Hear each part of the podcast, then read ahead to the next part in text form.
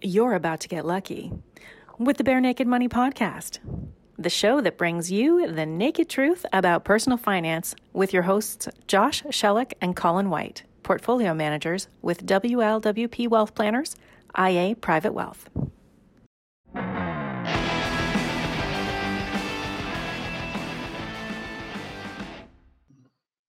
How are you, Colin? I'm doing great. How are you doing? I'm ready to get naked. How about that? well, I'm not sure that that's going to make it past the editor, but you know, good swing. so, what are we talking about today? Well, there was some news came out uh, actually a couple of weeks ago now that uh, kind of caught my eye uh, for a couple of reasons. Uh, Canada Pension Plan Investment Board is an organization I've got a lot of respect for. Uh, I've seen them speak and read a lot of their stuff, and they're the people in charge of the of the Canada Pension.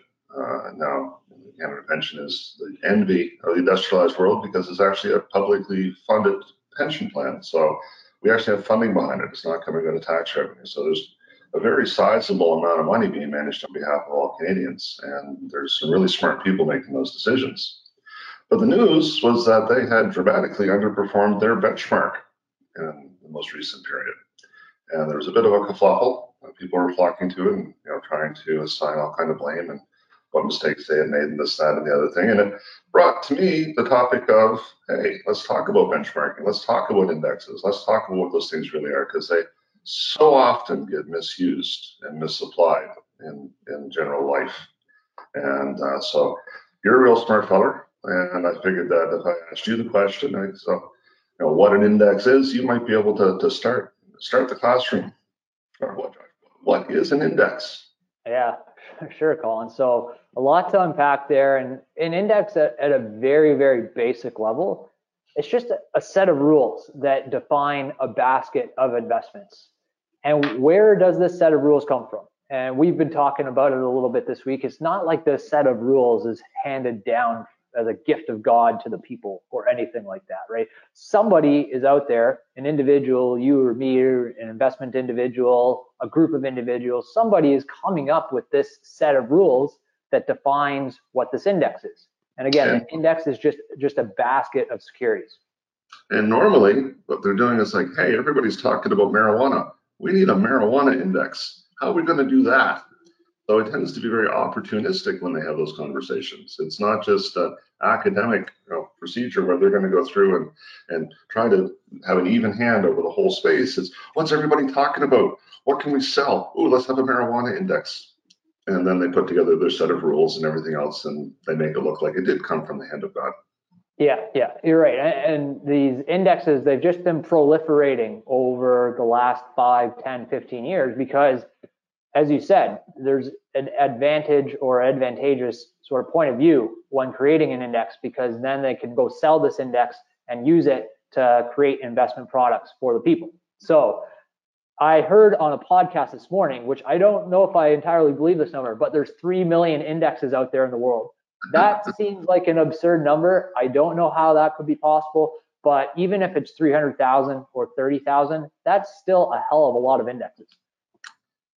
Yeah, no, absolutely. And like as as they become more popular and as this whole conversation about beating the index, you know, is more and more on, on Main Street and it's more taken as, you know, a good commentary on something.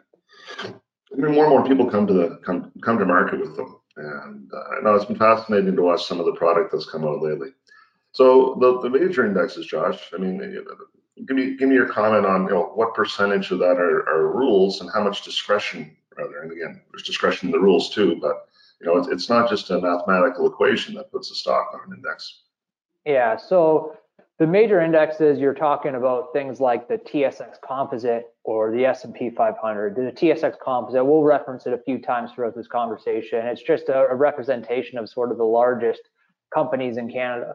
Uh, the S&P 500, the 500 largest companies in the U.S. Uh, you know, give or take. Uh, and there's rules to be included on these indexes. So again, somebody's coming up with these rules. How much uh, for these these sort of broad-based indexes? How how strict are the rules? You know, there there's a couple defining things like they have to be filing quarterly and annual reports. They have to meet a certain uh, size to to be on that that index. So for the very, very basic indexes, there's some pretty basic set of rules that somebody's come up with. And they change from time to time, but usually they're pretty static. And those types of indexes are, are usually a, a reasonable benchmark for some parts of the market. And as you said, there's marijuana indexes out there, there's Bitcoin indexes, cryptocurrency indexes, there's just about an index for everything that you can think of. So they go from those very broad-based, sort of simple, uh, easy to understand set of rules to something that could be really complicated with, you know, you have to hit all of these different hurdles and jump through all of these different hoops, and then maybe uh, eventually you'll be considered a part of this index. Uh, and some of those things are, are financial, some of those things are, are purely based on the price of, of the, the investment that's going in there. Uh, could be a whole host of different things that, that are criteria for that index inclusion.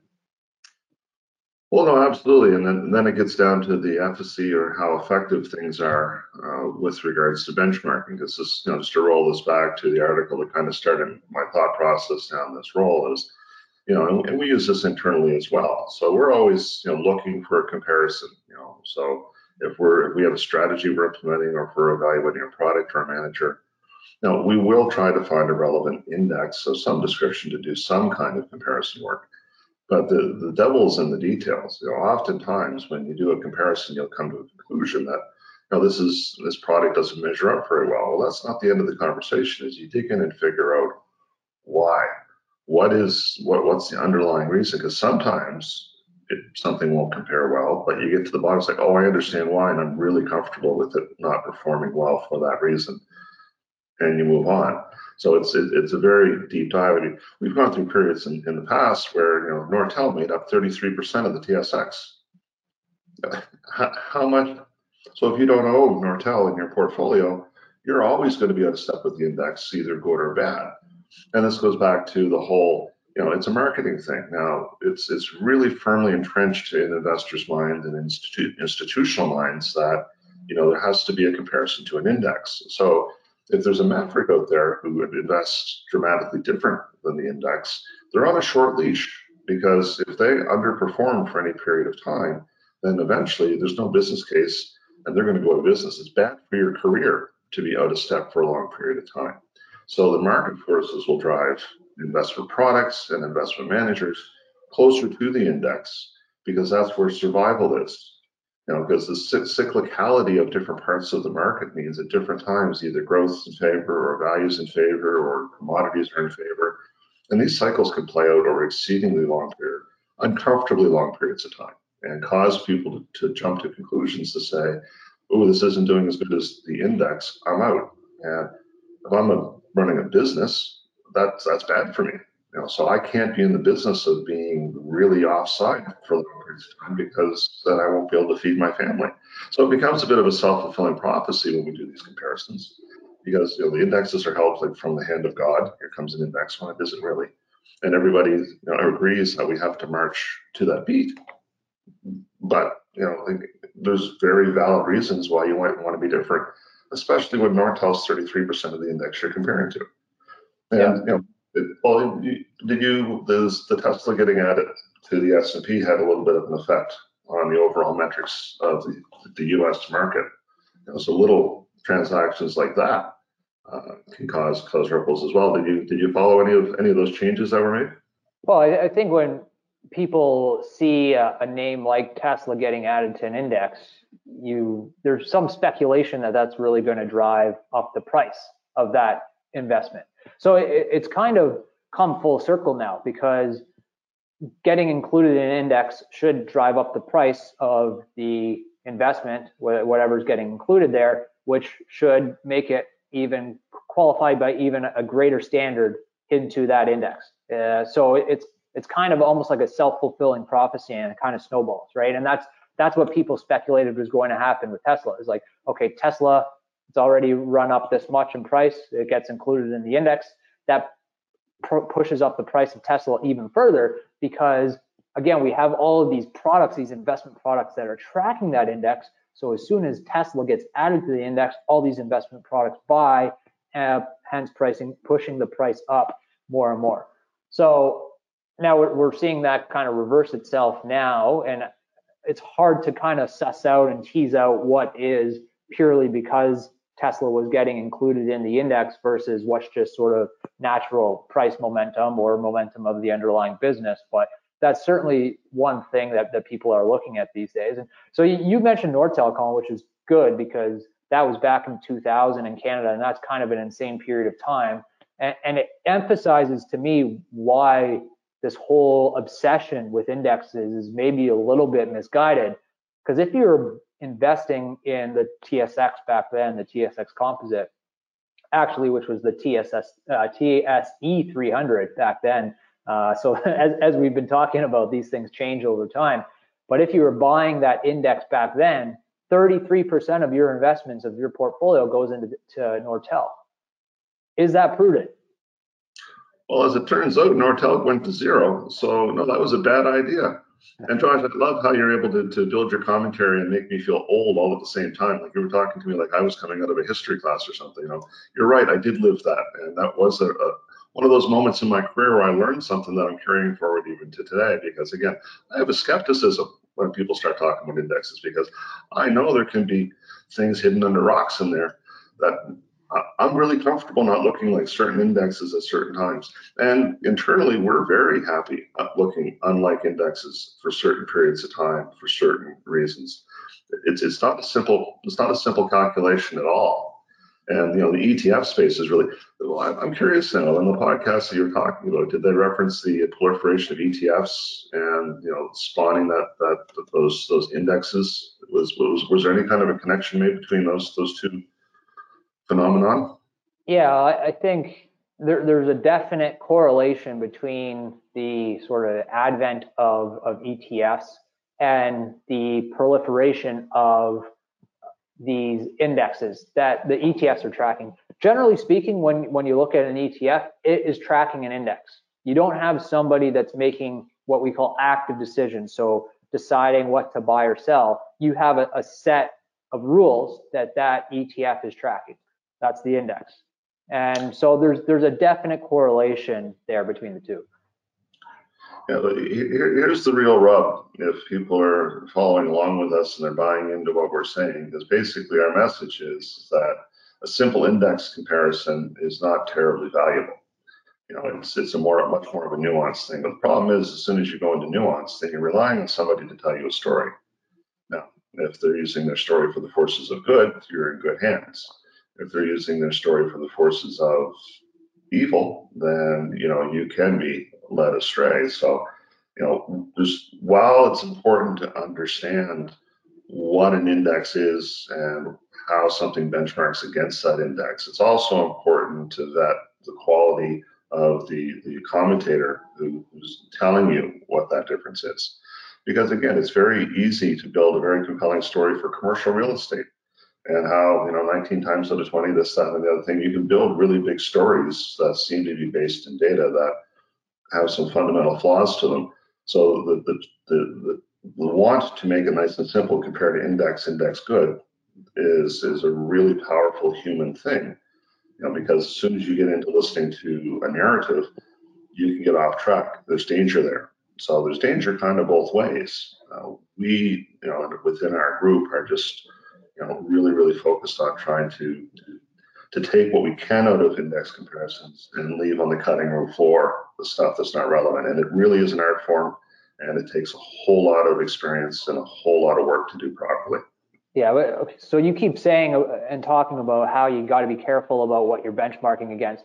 For the average person, Colin, the average investor that is looking to accomplish their retirement goal or to buy a house two years from now, doesn't make any sense to compare themselves to an index uh, as a benchmark. No, that's that's a fantastic point, Josh. I mean, you know, this what you're using it for is important. So, you know, the, the answer is it depends. You know, should you compare, you know, the, the savings account that you've got going for a house to what the TSX is doing? That doesn't make any sense.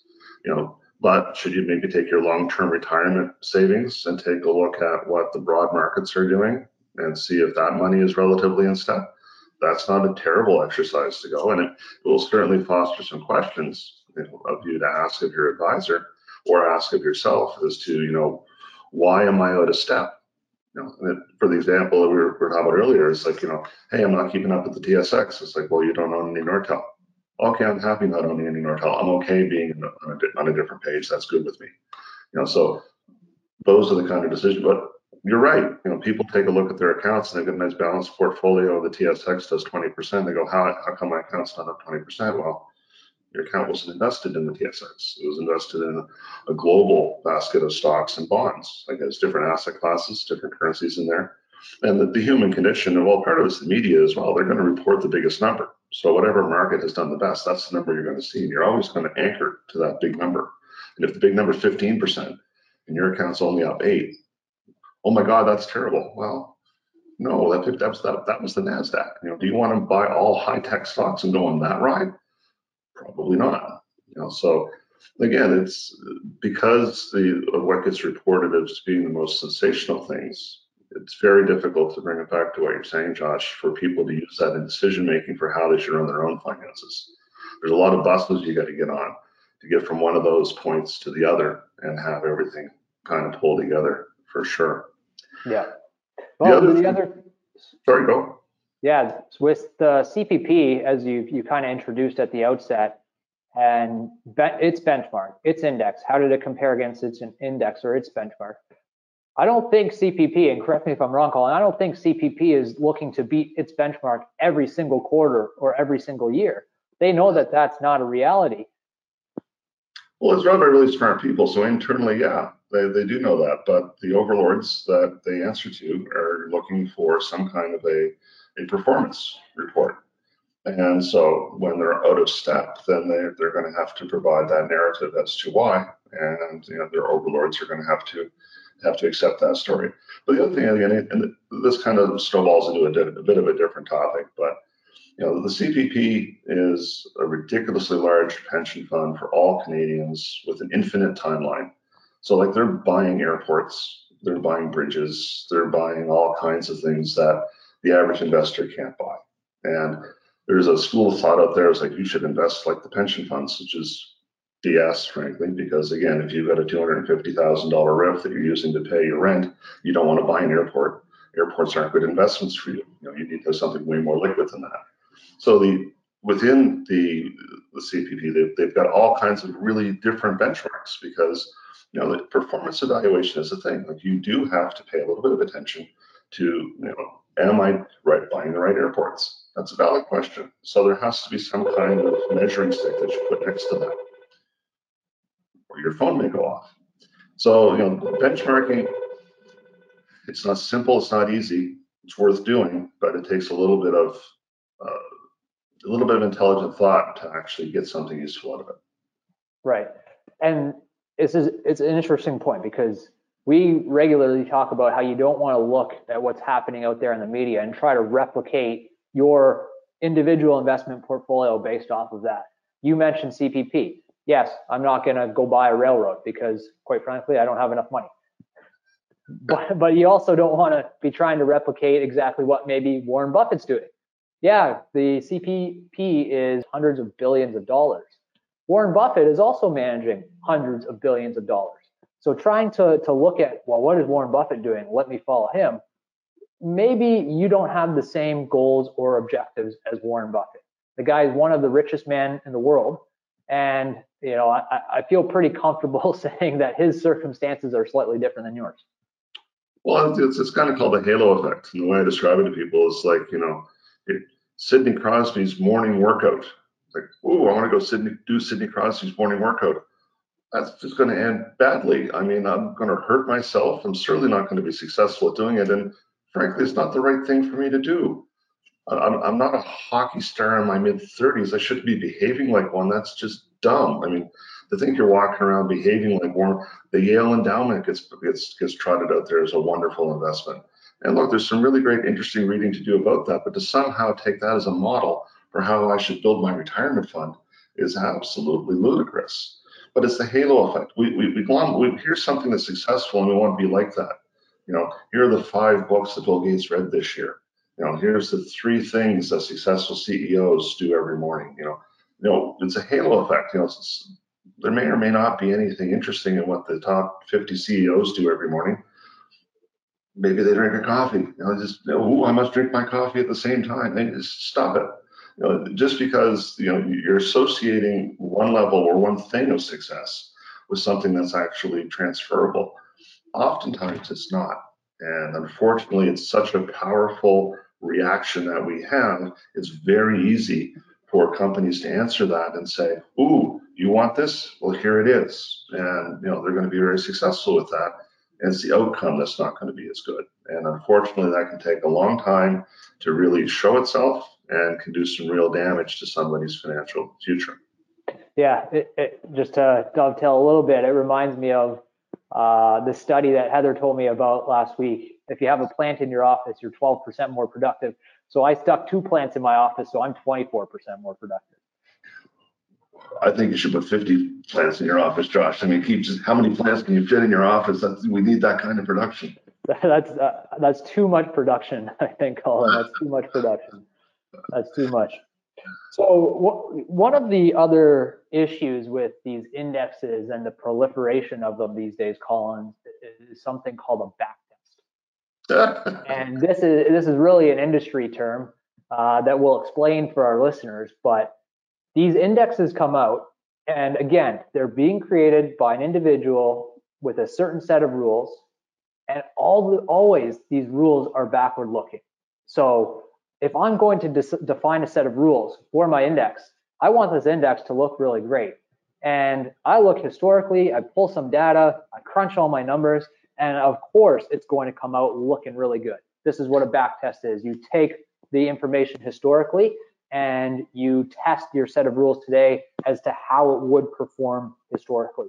But there are a lot of issues with this. Maybe you can give me a few, Colin. Well, because only the successful ones actually make it to market. So you can find patterns in data. You know, just you know, just keep looking. You're going to find patterns. You know, it's, one way I've heard it described is the Texas sharpshooter fallacy. And you basically take two guys with a case of beer and a case of ammunition. You set them in a blind, looking at the side of a barn and they spend all day shooting at the side of the barn. At the end of the day, they walk over with a marker and they look for the tightest grouping of shots and go, "Yep, that's where I was aiming." Right. So you know you can find patterns in data if you look hard enough and your computer is big enough, but the, the, there's no there's no reason for that to be predictive, right? Just just because it happened in the past. You know, in order for anything to have any predictive value, and we could have another whole podcast on the, the stupidity of trying to predict stuff. But you know, the, you have to really have a thesis that ties it all together. That, you know, this is the data and this is the pattern that we've determined. Here's the thesis on that data continuing in that pattern going forward. You know, of course, I would say, oops, global pandemic, because there's a whole bunch of things that got disrupted last year because, well, there wasn't a global pandemic any, anywhere in anybody's data uh, in, in order to, you know, plan properly for, for 2020. Yeah. So, the, the joke is that I've never seen a back test I don't like right? Because nobody's going to offer a product out there that's based off of a crummy back test. So you're always going to be massaging that data to make it, it look good, to build something that looks good historically, and that's rarely going to to play out in the future. Or hey, we back tested this for 200 years. Really? Things have changed. so you, you, you back tested this predating electricity. Good for you. yeah. And this is why in the fine print on just about anything you'll see in our business, it's past performance is not indicative of future returns, right? And, and that's something that everybody needs to remember when they're looking at a back test. The way that I, I describe it here is it's like, you know, you lose the last three hockey games one nothing, and you decide that going forward you only ever need to score two goals and you'll have a perfect season. We know it's not going to play out that way. Sorry to about your hockey team, Josh. yeah, it's it's been a disappointing few games, that's for sure. So we know that some indexes are created logically, some are maybe not created so logically, Colin. Uh, there's probably a couple high profile cases that we can look at where it just doesn't really make a whole lot of sense. Anything that comes to mind for you in that regard? Well, my, when you say that, my mind goes to the sectors we talked about. Like you've got the ultra hot sectors that are showing up, uh, like the Bitcoin and different versions of Bitcoin and competing indexes in Bitcoin. Uh, the marijuana was a big one. Uh, you know, I, I, I understand that the GameStop thing, is now a Reddit, you know, investment product that's, that's that's been launched that's you know supposedly has an algorithm that's combing the the posts in Reddit now to come up with a you know now again I'm not sure if they're going to label that an index because if it's rules based there's going to be somebody out there that slaps the label of index the, Reddit index I'm sure if I googled it I probably could find it um, but those are the ones that kind of leap to my mind you see well, you tend to, to troll on those podcasts a little more than I do. You, you must have had some more interesting ideas than the ones I've run into. Well, yeah, I think you you've hit sort of the high points there. They have like the meme stocks indexes and all that stuff, which I don't even know what that that that's describing these days. But uh, even I'm too old for that, Colin. Um, well, no. I, I'll, I'll just go to something even more basic than any of that stuff. Is you just look at the Dow Jones. The Dow Jones has been quoted by everybody that's out there for many, many decades now. The Dow Jones is 30 companies, 30 companies based in the US. What is it representative of? Is it representative of the entire economy? No, not really. The entire stock market, there's thousands of companies just in the US. There's tens of thousands of companies in the world. So how representative is the Dow Jones really? And you hear people quoting it all the time. The bigger thing for me, and, and this may really surprise some people, the Dow Jones is just a sum of the stock prices that make up it. So the prices of, of the companies, the, the companies with a higher price for their stock, they have a higher representation in the Dow Jones. So we've talked about my lemonade stand before, Colin. Yeah. My lemonade stand on the corner here, it sells for a thousand dollars, but there's only one share. I'm the only owner. So if my lemonade stand was listed on the Dow Jones, it would be the most representative of any company that's in there because it's a thousand dollars. Every other company that's in there is less than a thousand dollars. So that doesn't make a whole hell of a lot of sense to me. You know, Josh, you keep up with this lemonade stand. We have to rename our podcast to Josh's Lemonade Stand because you find a way somehow to bring your lemonade stand into pretty much every topic of conversation that we have, and I'm impressed. That that, that that's really that, that that's a really elastic mind that you're working with there. That's good. Yeah. Well, just wait until I branch out into orange juice. So, Josh, we've, we've, we've talked through a lot of different things, and again, it's another one of these. Uh, and thanks everybody for staying with us this long and going through it. Uh, indexes and benchmarking are something that gets thrown around very quickly. They're headlines. Uh, they, they provide a very summary judgment. It's a great shortcut, but hopefully we've been able to point out a few reasons why maybe it's not that simple, and you shouldn't be so quick to pull really solid conclusions based on very high level numbers. Uh, that there is some nuance involved. It does involve a little bit of interpretation, and and frankly, you're going to have to find somebody to help you with that interpretation. And you know, we're those we're some of those people. Uh, so just make sure you're getting you're making decisions based on thorough information, not just headlines. It's what you always say, Colin. You need some perspective there, and that's what we can hopefully provide for you. Absolutely. Thanks, everyone.